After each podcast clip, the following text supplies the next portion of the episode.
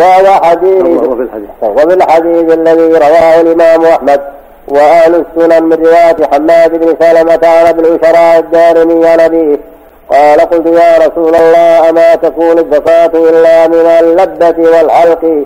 فقال لو طعنت في فخذها لأجزى عنك. وهو حديث صحيح ولكنه محمول على وهو وهو حديث. نعم في التقريب. في العشرة. وهو حديث صحيح ما عندك شيء؟ على ابو العشراء إيه. كان موجود مم. نعم كلام المزع عليه وشو؟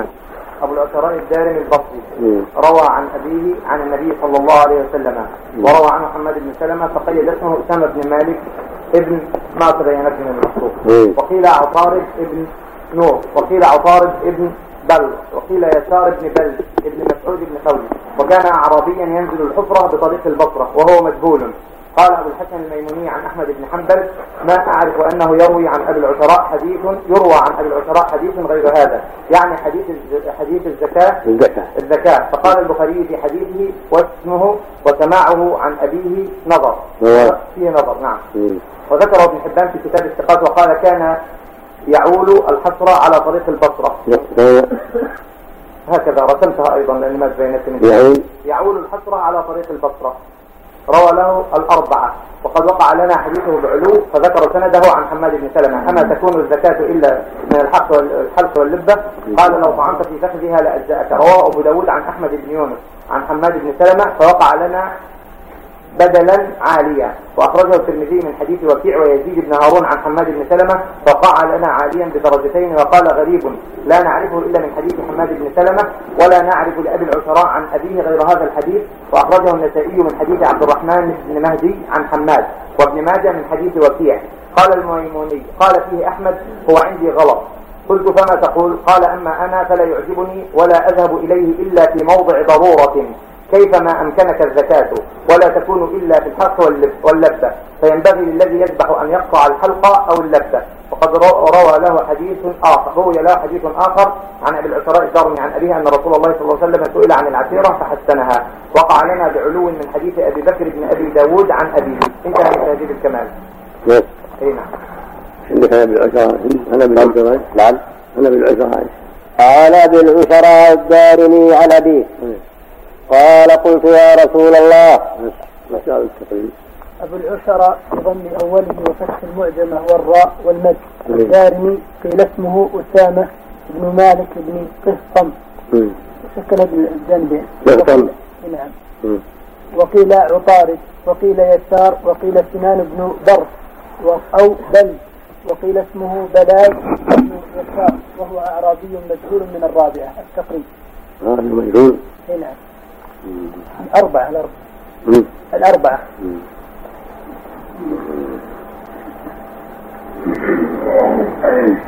يمكن عندكم العشرة هو ما قلت هو ما قرأ نعم هو ما قرأ العشراء الدارمي البصري روى عن أبيه عن النبي صلى الله عليه وسلم روى عنه محمد بن سلمة فقيد اسمه أسامة بن مالك ابن هذه قال الأسماء.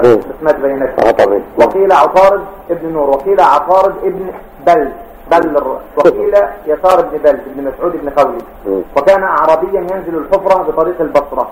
وهو مجهول. قال أبو الحسن الميموني عن أحمد بن حنبل ما أعرف أنه يروى عن أبي العشراء حديث غير هذا. يعني حديث الزكاة فقال البخاري في حديثه واسمه وسماعه عن أبيه نظر. فذكره ابن حبان في كتاب الثقات وقال كان يعول الحسرة على طريق البصرة. إيه، روى له الأربعة. هذا بالتهذيب من تهذيب الكمال. أي نعم. انتهى أي نعم. حتى لا حاشي. هو حديث صحيح.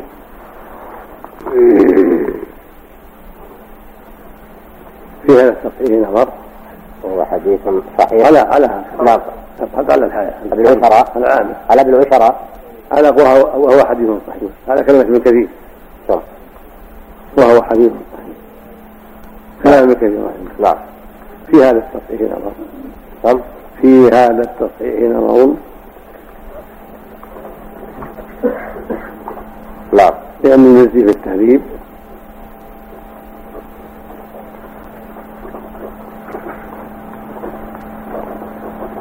قال إنه. قال إن أبا العشراء مجهول. قال إن أبا العشراء مجهول.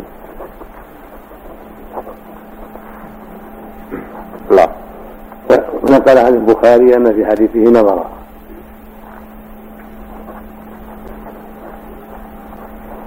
أن في حديثه نظرا. نظرا. ونقل ونقل عن ابن حبان عن ابن حبان توثيقه ونقل عن ابن حبان توثيقه ابن حبان توثيقه توثيقه توثيقه توثيقه نعم. وجزم الحافظ التقريب بأنه مجهول. الحافظ نعم. في التقريب نعم. بأنه مجهول. نعم. وبذلك يعلم أنه ضعيف.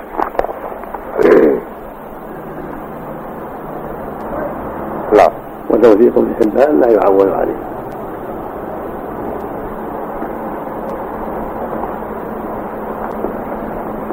يعول عليه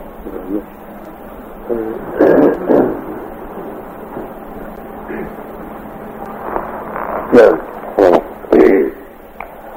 وقوله وبعد على النسل لا يعول عليه نعم لكن لو صح الحكم كما قاله المؤلف لكن لو صح لو صح فهو محمول نعم فهو محمول على نعم حال الضرورة نعم كالشارد نعم كالشارد كالشارد والواقع في فئر ونحو ذلك. والواقع في البر شارد في الراء والدال والواقع في فئر ونحوه في بئر نعم ونحو ذلك. بس. وقوله وبعد على النصب. قال مجاهد بن جريج. كان صوتك ورسول وقوله وبعد على النصب. والضرورة يشد حديث رافع بن خديج إنهم كانوا في بعض المغازي فلد من إبل بعيرهم فبغته عليه. فرماه بعض الصحابه بسام حبسه.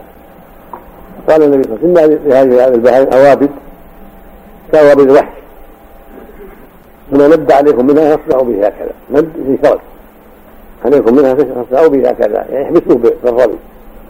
فيصح حينئذ نعم نعم وتلك كالظبي ونحوه نعم نعم. يعني ما سمع من أبيه نعم. ما سمع من أبيه بالعشرة فضعيف مجهول في نفسه نعم. وقوله وبعد على النصب قال مجاهد وابن جريج كانت النصب حجارة حول الكعبة.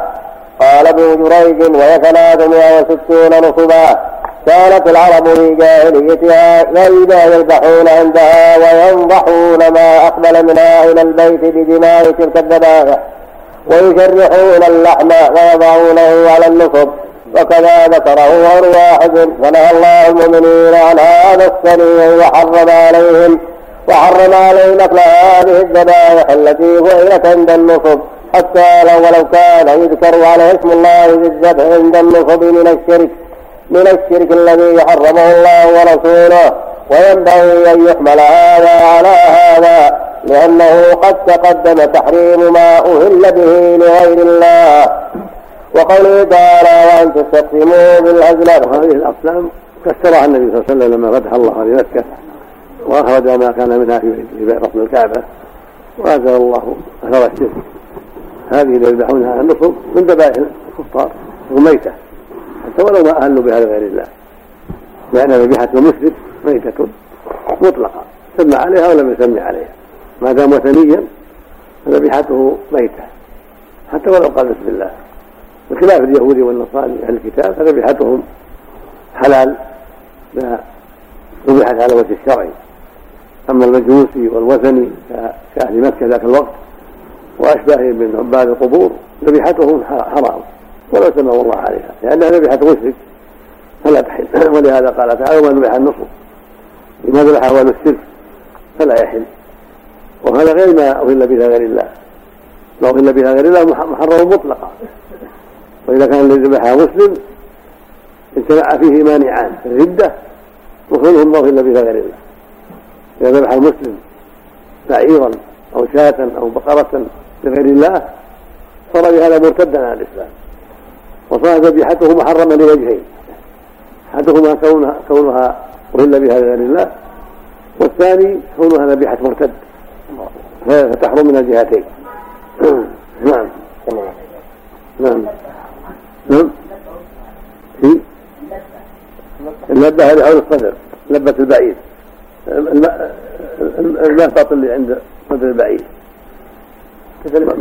محل منهبط شوي منهبط يطعن فيه بالسكين وذلك الشيخ ذبيحة تارك الصلاة. نعم. قلت كذلك حكم ذبيحة تارك الصلاة. كل من كان مرتد حكمه واحد. هو تارك الصلاة وغيره كل من حكم عليه بالردة أو بأنه وثني ليس بأهل من الكتاب ذبيحته محرمة نعم. نعم. سواء كافرا أصليا أو مرتدا. نعم. نعم. هل ينتفع شيء من ذبيحة غير المسلم؟ الجلد الجلد إذا أخذ ودبر إذا أخذ ودبر. ما في نعم.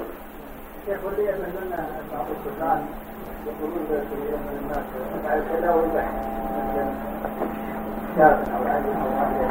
إذا كان هذا معناه ذبح الجن يعني ذبح الجن. أي نعم. نعم هذا في ردة على الإسلام ردة.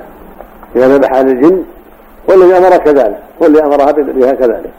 إن شاء الله. نعم. لأن هذا من عادة الجاهلية الأولين ومن تبعهم بعد ذلك. يتقربوا للجن ويقول إنهم إذا تقربنا إليهم نفعونا في شفاء المريض أو في كذا أو في كذا أو في كذا. كما يدعونه من دون الله كما قال الله تعالى وأنه كان رجال من الناس يعون برجال من الجن. فزادوه رهقا. كان هذا من عادة الجاهلية قديما. نسال الله. نعم. وبعض من الجاهلية يقول إذا نزل بيت جديد أو عمر بيت جديد أو مزرعة جديدة لا بد يذبح فيها الجن حتى يتقي شرهم. بزعمة. يذبح ذبيحة لأهل الجن سكان البيت وسكان المزرعة. بزعمة انها ان أن هذه الذبيحة ترضيهم فلا يتعرضون لها بشيء. هذا من الجهل الكبير نسأل الله العافية. نعم. وقوله تعالى وأن تستقسموا بالأزلام أي حرم عليكم أيها المؤمنون الاستقسام بالأزلام. واحدها ظلم وقد تفتح الزاي واحدها ظلم ظلم وقد تفتح الزاي فيقال ظلم. وقد كانت العرب في جاهليتها يتعاطون ذلك. يحتمل الظلم ويحتمل والضم وتفتح الزاي زلم يحتمل فتح اللام والزاي جميعا زلم سبب وأسباب. سبب وأسباب. شرط واشراط نعم. بعد وأي حرم عليكم أيها المؤمنون الاستقسام بالأزلام واحدها ظلم. وقد تفتح الزاي ويقال زلم زلم وقد كانت العرب في جاهليتها يتعاطون ذلك. وهي عبارة عن قداح ثلاثة على أحدها مكتوب افعل وعلى الآخر لا تفعل والثالث غفل ليس عليه شيء. ومن الناس من قال مكتوب على الواحد أمرني ربي وعلى الآخر نهاني ربي والثالث غفل ليس عليه شيء. فإذا أجالها فطلع سهم الأمر فعله أو نهى النهي تركه وإن طلع الفارغ أعاد. والاستقسام مأخوذ من طلب القسم من هذه الأزلام هكذا قرر ذلك أبو جعفر. طلب القسم المقسوم يعني. من طلب القسم. أو القسم المقسوم يعني. قسم القسم يعني المقسوم من طلب القسم. من عادة الجاهلية. يستعملون قداحا ثلاثة والقداح جمع قدح. والقدح عود الحجرة مزين مثل قداح السهام. ملس يكتب على واحد افعل والثاني لا تفعل والثالث وفل ما عليه شيء. فإذا أراد سفرا أو زواجا أو غير ذلك أجال هذه الأشياء خلطها ثم أخذ واحد. صادف افعل تزوج سافر. صادف لا تفعل ترك. صادف الغفل اللي ما عليه شيء أعادها مرة ثانية. حتى يأخذ واحد من الاثنين افعل أو لا تفعل. وهذا استخدامهم بها. يعني طلبهم القسم الذي يخرج من فعل أو ترك. فالله جل أبطل هذا بعد الإسلام ونهاهم عن هذا الشيء. وعودهم القرعة عند الحاجة. القرعة تقوم مقام هذه القرعة في السهام مستوية إذا إذا لم يتراضى أهلها يقرع بينهم. فما خرج له القرعة أخذ السهم. نعم. أبو جعفر بن جرير وقال ابن أبي حاتم حدثنا الحسن بن محمد بن الصباح حدثنا الحجاج بن محمد. وقال ابن أبي حاتم حدثنا الحسن بن محمد ابن الصباح حدثنا الحجاج بن محمد. أخبرنا ابن جريج وعثمان بن عطاء عن عطاء عن ابن عباس وأن تستقسموا بالأزلام. قال والأزلام قداح كانوا يستقسمون في الأمور. وكذا روي عن مجاهد وإبراهيم النخعي والحسن البصري ومقاتل بن حيان. وقال ابن عباس هي قداح كانوا يستقسمون بها الأمور. وذكر محمد بن إسحاق وذكر محمد بن إسحاق وغيره إن أعظم اصنام قريش صنم كان يقال له هبل منصوب على بئر داخل الكعبة. فيها توضع الهدايا وأموال الكعبة فيه. وكان عنده سبع على بئر. نعم. على بئر داخل الكعبة فيها توضع الهدايا وأموال الكعبة فيه. وكان عنده سبعة أزلام مكتوب فيها ما يتحاكمون فيه مما أشكل عليهم فما خرج لهم منها رجعوا إليه ولم يعدلوا عنه. وثبت في الصحيحين أن النبي صلى الله عليه وسلم لما دخل الكعبة وجد إبراهيم وإسماعيل مصورين فيها وفي أيدي أيديهما. وفي أيديهما الأذناب وقال قاتلهم الله لقد علموا أنهما لم يستقسما بها أبدا. وفي الصحيحين أن سراقة بن مالك بن جوثم ابن جوثم لما من نعم. وفي الصحيح لأن سراقة إيش؟ وثبت في الصحيحين أن النبي صلى الله عليه وسلم نعم. صحيحين؟ نعم. قلتم؟ الصحيح. الصحيح. ثبت في الصحيحين عندك؟ نعم. قد نسخة في الصحيح قد نسخة؟ نسخة في الصحيح. ثبت في الصحيح نسخة. وأدى في الحاشية إلى البخاري. لا فيه عن صحيح عن من؟ عن من؟ نعم. عن من؟ وثبت في الصحيحين أن النبي صلى الله عليه وسلم لما دخل الكعبة وجد إبراهيم وإسماعيل مصورين فيها وفي أيديهما الأزلام وقال قاتلهم الله لقد علموا أنهما لم يستقسما بها أبدا. وفي الصحيح أن رجع في مسلم في مكة في الكعبة. نعم. وقال إشارة يصور بالصحيح نعم. القاموس الشيخ إيه. الزلم محركة وكسرت الزلم محركة. نعم. وكسرت الزلم. نعم. إيه. الظلف أو الذي خلفه. إيه. وقدح لا ريش فيه ولا ري- لا ريش عليه وسهام كانوا يستقسمون بها في الجاهلية. جمعه أزلام زلم زلم. من كثير ما نبه على شيء. رحمه الله نعم. نعم. الثانية كذلك هذا عندها صحيح نعم. الثاني صحيح نعم. نعم. وفي الصحيح أن سراقة بن مالك كذا عندك الصحيحين نعم. الثاني صحيحين ولا الصحيح؟ في الصحيحين بعد نعم من الأول نعم وأنتم عندكم الصحيح عندكم؟ إيه وش عندك؟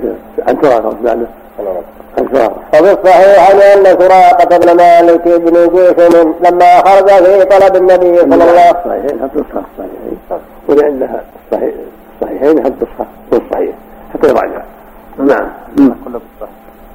اللي ما عنده اللي في الصحيحين حط نسخة في الصحيح إشارة حتى يراجع نعم. مم.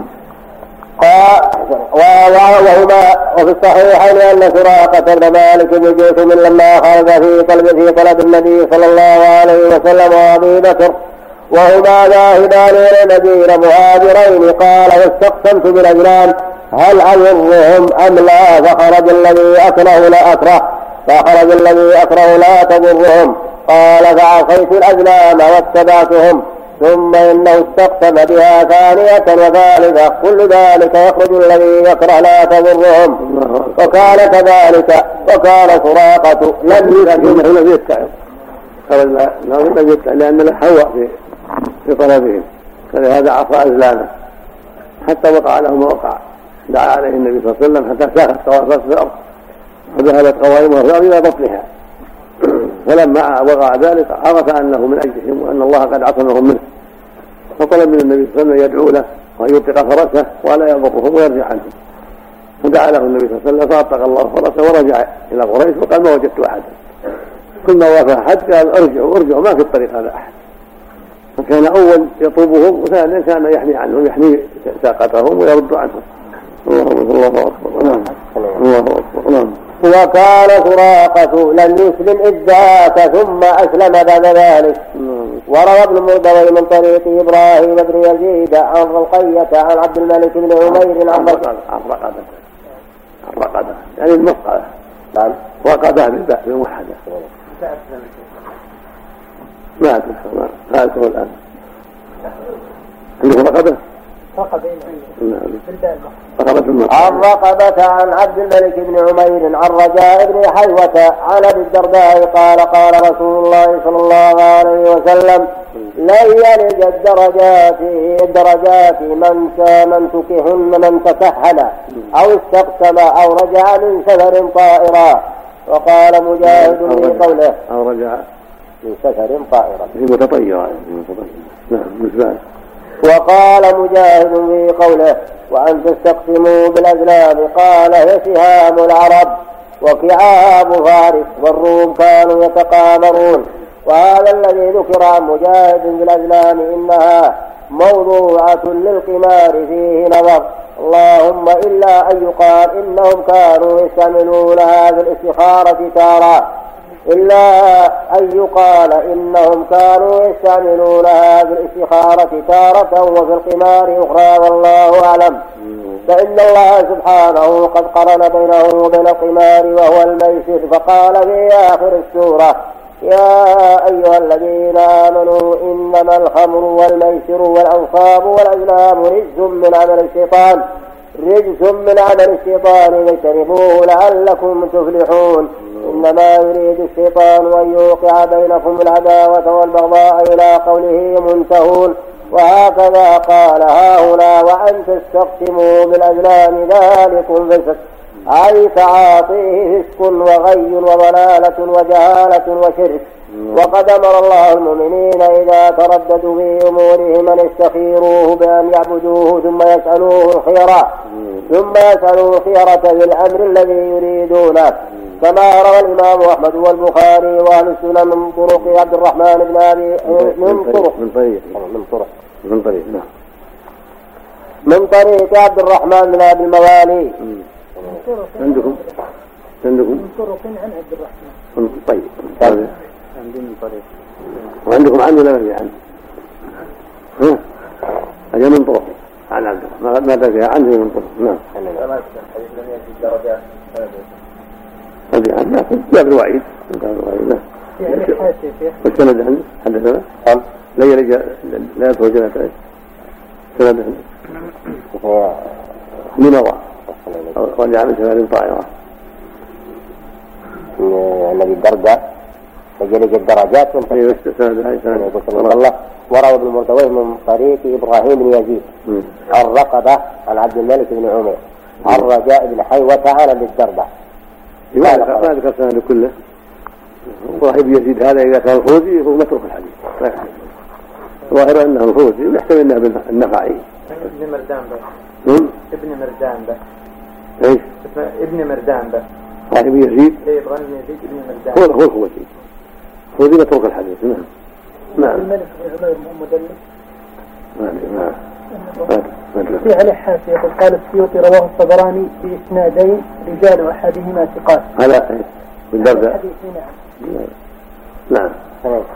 كما روى الإمام أحمد والبخاري وأهل السنن من طرق عن عبد الرحمن بن أبي موالي عن محمد بن المنكدر عن جابر بن عبد الله قال كان رسول الله صلى الله عليه وسلم يعلمنا الاستخارة بالأمور كما يعلمنا السورة من القرآن. ويقول إذا هم أحدكم بالأمر فليركع ركعتين من الفريضة ثم ليقول اللهم إني أستخيرك بعلمك وأستقدرك بقدرتك وأسألك من فضلك العظيم فإنك تقدر ولا أقدر وتعلم ولا أعلم وأنت علام الغيوب. اللهم إن كنت إنت إن كنت أن تعلم هذا الأمر. أنت تعلم أن هذا الأمر نعم. أنت لا إن كنت تعلم أن هذا الأمر. نعم.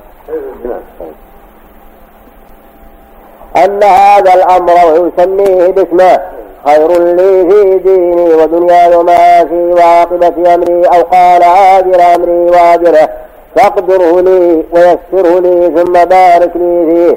اللهم وإن كنت تعلم أنه شر لي في ديني ودنياي ومعاشي وعاقبة أمري فاصرفني عنه واصرفه عني واقدر لي واقدر لي الخير حيث كان. ثم رضني به لفظ أحمد. وقال الترمذي هذا حديث حسن صحيح غريب لا نعرفه لا نعرفه إلا من حديث ابن أبي الموالي. وقوله اليوم رحمة الله جل وعلا هو اللهم الاستقسام بالأجسام بالاستخارة وعما يتعلق مشتبهة القرآن والاستخارة فيما يعجب عليه فيما تردد به الإنسان والقرآن فيما يشتبه من السهام نعم الله هذا الدعاء في نفس الصلاة بعد الصلاة بعد رسول الله إذا قسم شيء بين جماعة تساوي ثلاثة أو أربعة واحتاروا من يبدأ تأخذ أسماءه أو أو أشياء خاصة بعرفها كل واحد ثم يلقيها على السهام كل واحد يأخذ ما وقع له سهم نعم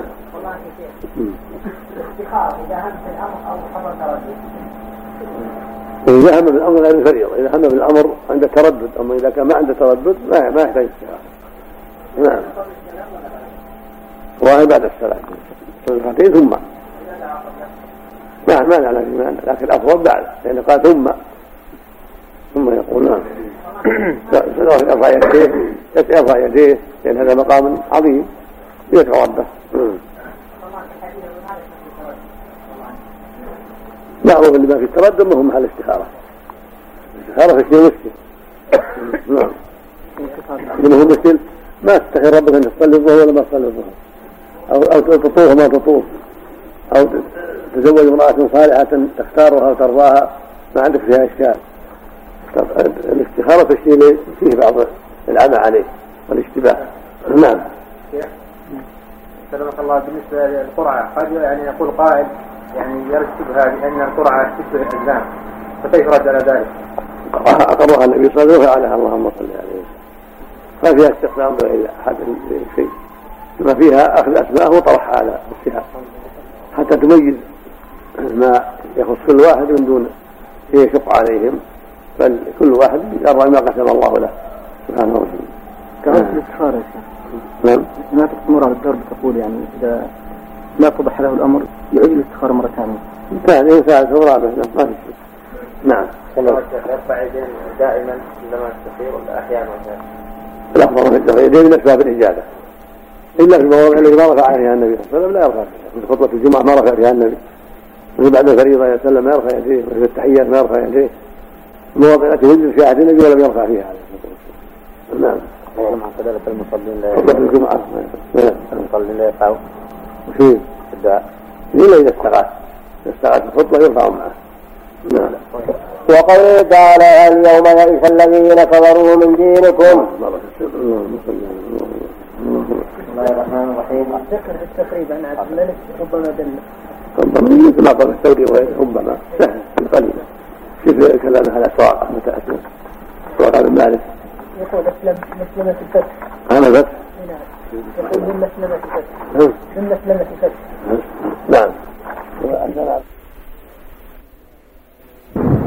بسم الله الرحمن الرحيم الحمد لله رب العالمين والصلاة والسلام على أشرف المرسلين نبينا محمد وعلى آله وصحبه أجمعين.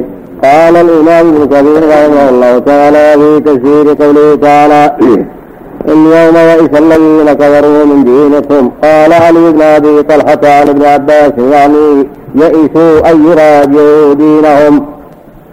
وكما روي عن عطاء بن ابي رباح والسدي ومقاتل بن حيان وعلى هذا المعنى يرد الحديث الثابت والصحيح أن رسول الله صلى الله عليه وسلم قال إن الشيطان قد يئس أن يعبده المصلون في جزيرة العرب ولكن بالتحريف بينهم.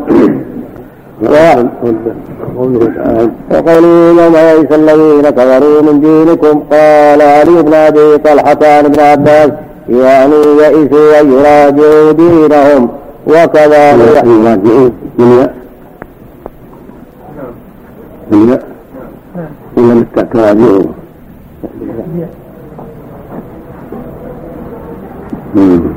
نعم. وقول عرفات وابي رباح والسدي ومقاتل بن حيان وعلى هذا المعنى يرد الحديث الثابت الصحيح أن رسول الله صلى الله عليه وسلم قال إن الشيطان قد يئس أن يعبده المصلون في جزيرة العرب ولكن للتحريك بينهم.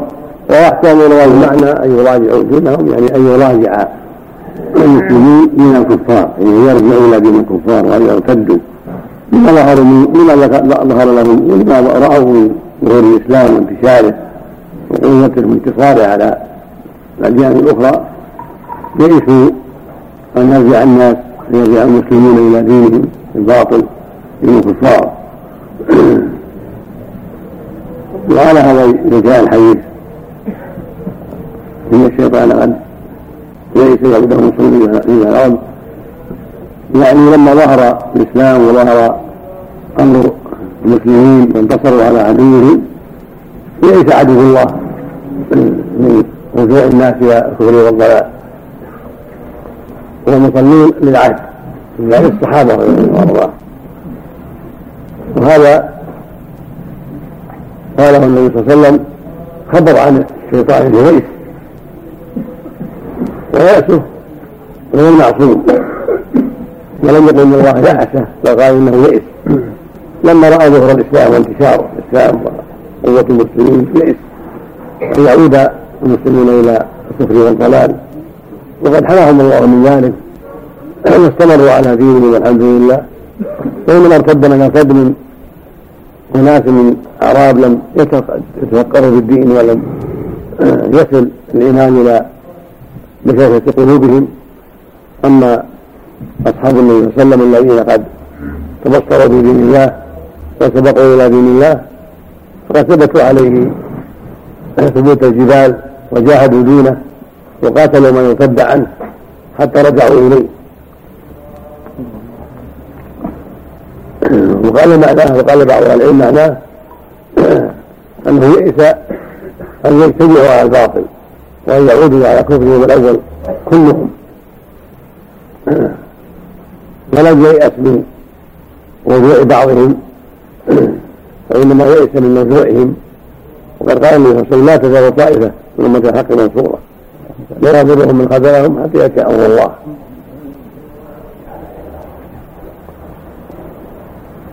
هذه أجوبة ظاهرة عن هذا الحديث لأن المشاهد والواقع أنه رجع كثير من الناس إلى الكفر. ووقع في الجزيرة العربية الكفر. فاليأس الذي حصل من الشيطان لنسم وقد وقع الكفر والضلال ممن ارتد من المشركين من المسلمين من الأعراب.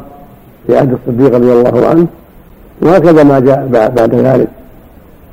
لقوله صلى الله عليه وسلم لتتبعن سواء كان قبلكم هذا قدة بقدة. هذا خبر من الرسول أنه سوف يقع الشرك. في الأمة وهكذا قول صلى الله عليه وسلم لا تقوم الساعة حتى يلحق حي من أمة المشركين وحتى تعود في أمر أمة الأوثان. هكذا قول الرسول في الحديث الصحيح. لا تقوم الساعة حتى تضطرب آلهات نساء دوس هذا خاصة ودوس في العرب وفي جزيرة العرب من العرب معروفون. وفي جنوب الجزيرة العربية. قد وقع ذلك أيضا. قد وقع الشرك في دوس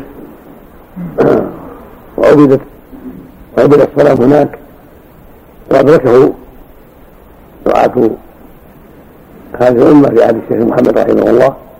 هدموه أيضا. وربما يعود بعد ذلك. وهكذا حديث عائشة عند مسلم.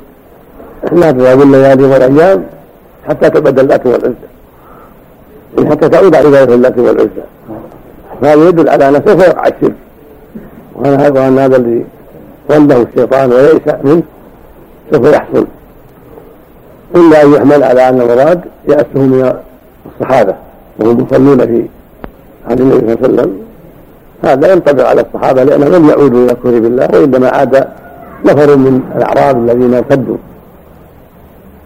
أو يحمل على أن المراد إطباقهم ورجوعهم كلهم أن يطبقوا على الكفر هذا يصح فإنها لا تطلق الأمة بل لا يزال فيها طائفة. من الحق على الحق منصورة نعم. نعم. الثالث.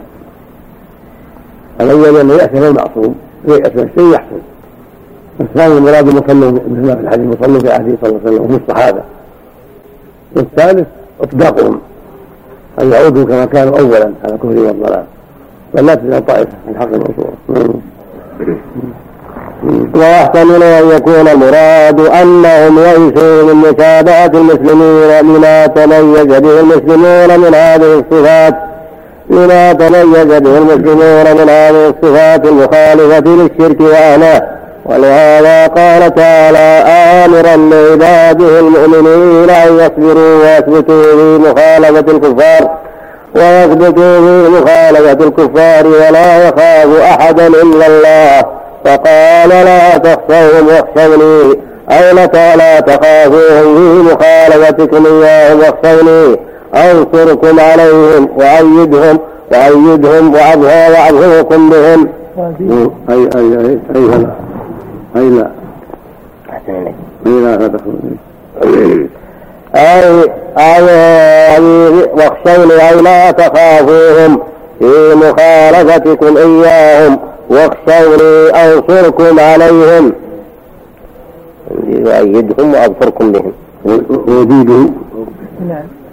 أريدهم. أريدهم. لا أريدهم. وأزيدهم وأظفركم بهم. وأظفركم وأظهركم بهم. وأشف صدوركم منهم وأجعلكم فوقهم في الدنيا والآخرة.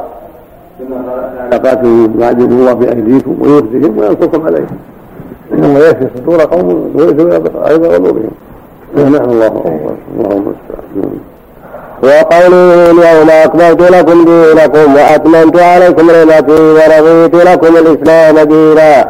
هذه أكبر نعم الله تعالى على هذه الأمة. حيث أكمل تعالى لهم دينهم ولا يحتاجون إلى دين غيره ولا إلى نبي غير نبيهم. ولا إلى نبي غير نبيهم صلوات الله وسلامه عليه. ولهذا جعله الله تعالى خاتم الأنبياء وبعثه إلى الإنس والجن. ولهذا جعل الله تعالى جعله الله تعالى جعله الله تعالى خاتم الأنبياء وبعثه إلى الإنس والجن. ولا حلال إلا ما حله ولا حرام إلا ما حرمه. ولا دين إلا ما شرعه وكل إلى نبي آخر. لأن الله كمل به الدين وأتم به النعمة. ولأنه بعث إلى الناس عامة الجن والإنس الدين كامل لا يبقى حاجة لأحد بعد ذلك. الله قد اكمل الدين كله وأتم النعمة على العباد وجعل نبيها نبيا عاما ورسولا عاما إلى الثقلين فلهذا لا تقام في حاجة إلى أحد بعد عليه الصلاة والسلام. بل دينها دينه إلى يوم القيامة. اللهم صل عليه وسلم. نعم. ولا ولا وكل شيء أخبر به فهو حق وصدق لا كذب فيه ولا خلف. كما قال تعالى وتمت كلمة ربك صدقا وعدلا. أي صدقا في الأخبار وعدلا في الأوامر والنواهي. فلما أكمل لهم الدين تمت عليهم النعمة والإهانة قال تعالى اليوم أكملت لكم دينكم وأتممت عليكم نعمتي ورضيت لكم الإسلام دينا.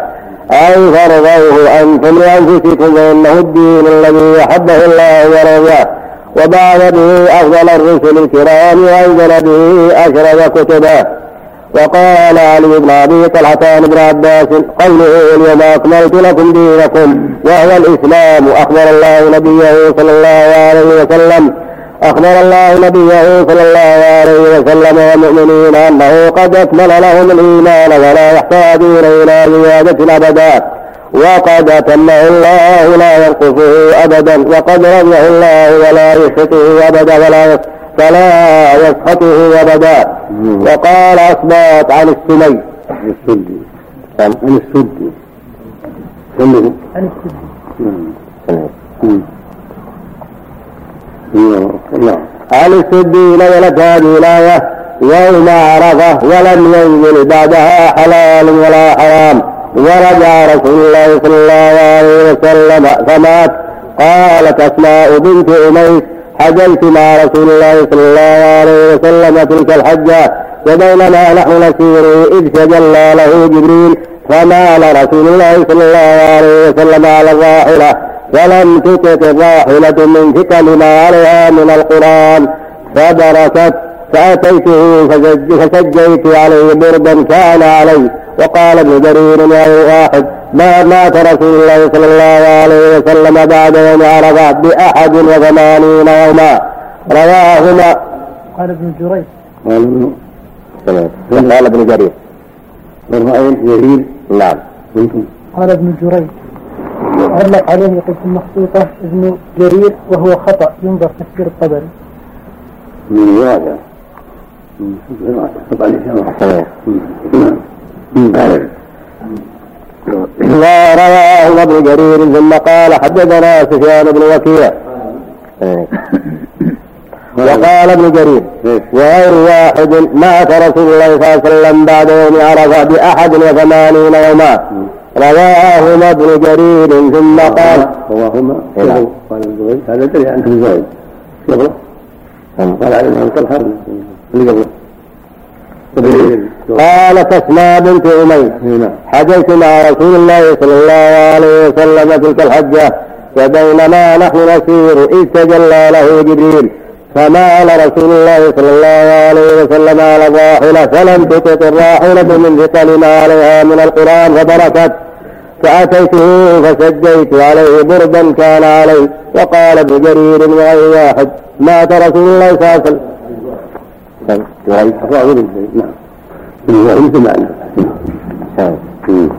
وقال ابن جريج وغير واحد مات رسول الله صلى الله عليه وسلم بعد يوم عرفة بأحد وثمانين يوما.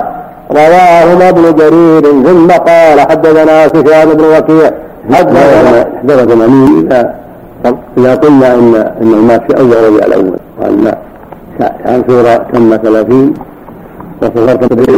قالت اسماء بنت نعم حججت مع رسول الله صلى الله عليه وسلم تلك الحجة فبينما نحن نسير إذ تجلى له جبريل. فمال رسول الله صلى الله عليه وسلم على الراحلة فلم تطط الراحلة من ثقل ما عليها من القرآن فبركت. فأتيته فسجيت عليه بردا كان عليه وقال ابن جرير وغير واحد مات رسول الله صلى الله عليه وسلم. نعم. مثل معنى وقال ابن جريج وغير واحد مات رسول الله صلى الله عليه وسلم بعد يوم عرفة بأحد وثمانين يوما. رواهما ابن جرير ثم قال حدثنا سفيان بن وكيع. حدثنا حدث ثمانين إذا إذا قلنا إن إنه مات في أول ربيع الأول وأن عن سورة تم ثلاثين وصغر تم ثلاثين وواحد وعشرين من الحجة التام يكون يكون واحد وثمانين. أما على قول مشهور أنه مات في اثني عشر ربيع الأول فيكون مات بعد ذلك ب 91 ثلاثة أشهر يوم. لأن المشهور أنه مات في اثني عشر ربيع الأول عليه الصلاة والسلام في اليوم الذي ولد فيه يوم الثاني عشر من ربيع الأول. فإذا حسبت 21 من الحجة والمحرم وصفر واحد عشر من ربيع الأول هذا الجميع واحد وتسعين أو اثنين وتسعين على حسب كمال الشهرين أو نقصهما المقصود انها آتى بعد هذه الآية العظيمة ثلاث اشهر فقط. ثم توفي عليه الصلاة والسلام. لانها نزلت يوم عرفة كما ثبت في الحديث الصحيح. نزلته وقف بعرفه عليه الصلاة والسلام. نعم. ثم قال حدثنا سفيان. لكن حدثنا لما اسمها فيها نظر رواية اسمها فيها نظر. لأن المؤلف سكت عنها ينبغي يعلق عليها. راجع في ابن جرير ثابت في الصحيحين وغيرهما. أنه ليس وقت السيف. نزلت عليه واقف بعرفة عليه الصلاة والسلام. نعم. ثم أثنى ونحوها ليست في حول النبي صلى الله عليه وسلم حولها الرجال. في سيره عليه الصلاة والسلام. نعم. ثم قال حدثنا سفيان بن وكيع حدثنا ابن فضيل عن هارون بن عنترة عن أبيه قال لما نزلت اليوم أكملت لكم دينكم وذلك يوم الحج الأكبر. بكى عمر فقال له النبي صلى الله عليه وسلم ما يبكيك؟ قال وحدثنا ابن فضيل عن هارون بن عنترة عن أبيه. قال لما نزلت اليوم أكملت لكم دينكم وذلك يوم الحج الأكبر. بكى عمر فقال له النبي صلى الله عليه وسلم ما يبكيك؟ قال أبكاني أما كنا في زيادة من ديننا. فأما إذا أكمل إذا أكمل فإنه لم يكمل شيء إلا نقص. فقال صدقت ويشهد لهذا المعنى الحديث الثابت. إن الإسلام بدا غريبا وسيعود غريبا فطوبى للغرباء. وقال الإمام أحمد حدثنا جعفر بن عون حدثنا أبو بن أبو العميس عن قيس بن مسلم عن طارق بن شهاب قال جاء رجل من اليهود إلى عمر بن الخطاب فقال يا أمير المؤمنين إنكم تقرؤون آية في كتابكم لو علينا معشر اليهود نزلت لاتخذنا ذلك اليوم عيدا. قال وأي آية؟ قال قوله اليوم أكملت.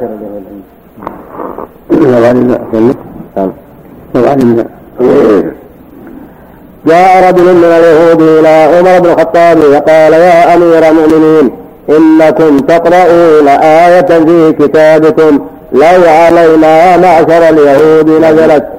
لا لا لا دنيا نعم نعم إذا كان يوم التاسع يوم الجمعة لا يستطيع من يكون 12 ربيع الأول المسلم يكون على جميع التقديرات لا يستطيع من يوافق 12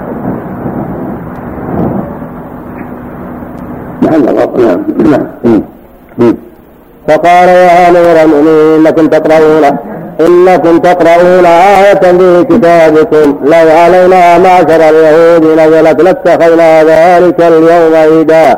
قال وأي آية؟ قال قوله اليوم أكملت لكم دينكم وأتممت عليكم نعمتي فقال عمر والله إني لأعلم اليوم الذي نزلت على رسول الله صلى الله عليه وسلم والساعة التي نزلت فيها على رسول الله صلى الله عليه وسلم. والساعة التي نزلت فيها على رسول الله صلى الله عليه وسلم عشية عرفة يوم جمعة ورواه البخاري عن الحسن بن الصباح ابن جعفر بن عون به. ورواه البخاري عن الحسن بن الصباح بن جعفر.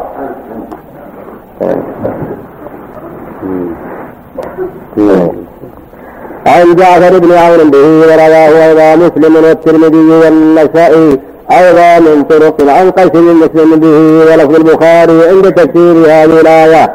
ولفظ البخاري عند تفسير هذه الآية من طريق سفيان الثوري عن قيس عن طارق قال وقالت اليهود لعمر إنكم تقرؤون آية لو نزلت فينا لاتخذناها عيدا. فقال عمر إني لأعلم حين أنزلت وأين أنزلت وأين رسول الله صلى الله عليه وسلم حين أنزلت يوم عرفة. وإن على الله بعرفة. قال سفيان وأشك كان يوم الجمعة أم لا؟